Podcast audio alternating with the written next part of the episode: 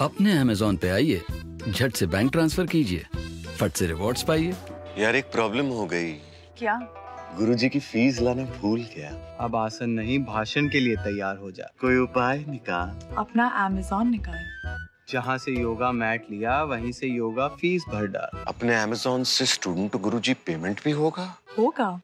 Now focus on yoga amazing rewarding pay Amazon से। क्यों यहाँ आने से पहले मैं इंटरनेशनल राइस रिसर्च इंस्टीट्यूट के कैंपस में भी गया था। ये सेंटर विज्ञान और तकनीक से खेती को लाभकारी बनाने की हमारी नीति का ही परिणाम है। यहाँ भारत के लिए धान से जुड़ी उत्तम किस्मों, बीजों और दूसरी तकनीकों पर शोध तो होगा ही। एशिया और दुनिया के दूसरा देशों के लिए भी यहाँ समाधान तैयार होंगे। साथियों, काशी में परिवर्तन अब दिखने लगा है। दिव्य काशी का स्वरूप अब और भव्य होता जा रहा है। आज भी बनारस के विकास से जुड़ी अनेक परियोजनाओं का शिलान्यास और लोकार्पण किया गया है। इनमें से अधिकतर प्रोजेक्ट रास्तों को चौड़ा करने से जुड़े हैं और यहाँ के ऐतिहासिक आस्था से जुड़े, महत्वपूर्ण स्थानों के सुंदरीकरण से भी जुड़े हैं। ये सारे कार्य काशी की सुंदरता को और निखारने वाले हैं। काशी वासियों के, काशी आने जाने वालों के जीवन को आसान करने वाले हैं। कई ऐसे कार्यों को भी किया जा रहा है जिन पर स्वतंत्रता से पहले थोड़ा बहुत काम हुआ था। भाई और बहनों, सरकार का प्रयास है कि काशी की आत्मा से छेड़छाड़ किए बिना हमारा ये चीर पुरातन शहर नई काया के साथ दुनिया के सामने आए। हैं बाबा विश्वनाथ की असीम कृपा हम सभी पर रही है। हमारा ये कर्तव्य है कि जो काम माता अहल्याबाई होलकर ने करीब 200 वर्ष पूर्व किया था, उसको आज आगे बढ़ाने का हमें सौभाग्य मिला है।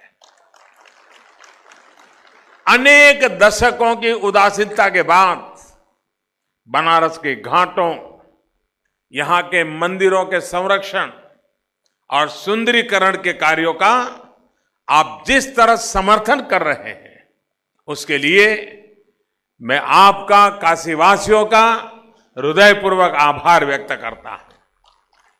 यहाँ का सांसद होने के नाते मैं काशीवासियों के इस समर्थन से कृतज्ञ हूँ। बाबा के चीर पुरातन स्थान की दिव्यता को भव्यता से जोड़ना भी हमारा दायित्व है। ताकि देश और दुनिया से आने वाला हर भक्त बिना किसी दिक्कत के अपने बाबा विश्वनाथ के दरबार में मत्था टेक सके।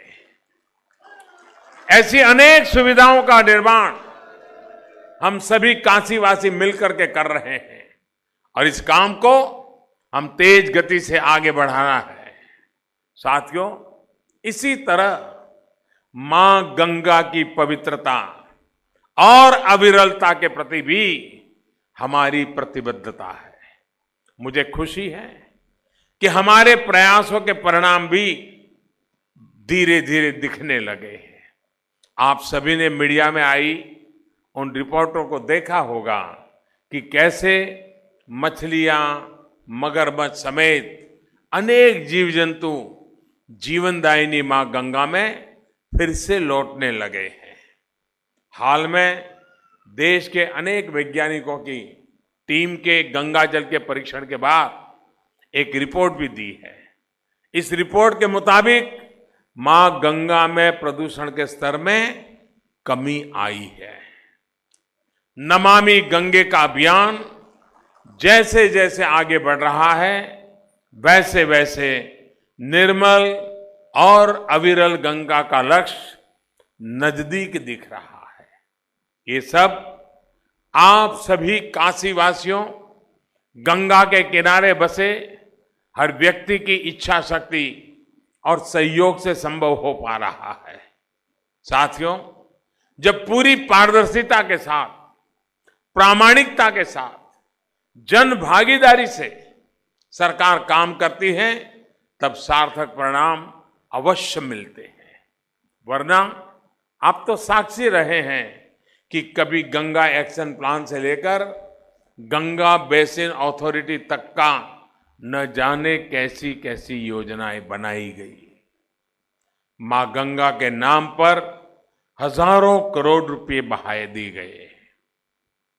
माँ गंगा की निर्मलता के लिए धन की शक्ति ही काफ़ी नहीं है। साफ़ नियत भी चाहिए। नियत साफ़ है तो गंगा भी साफ़ होना तय है।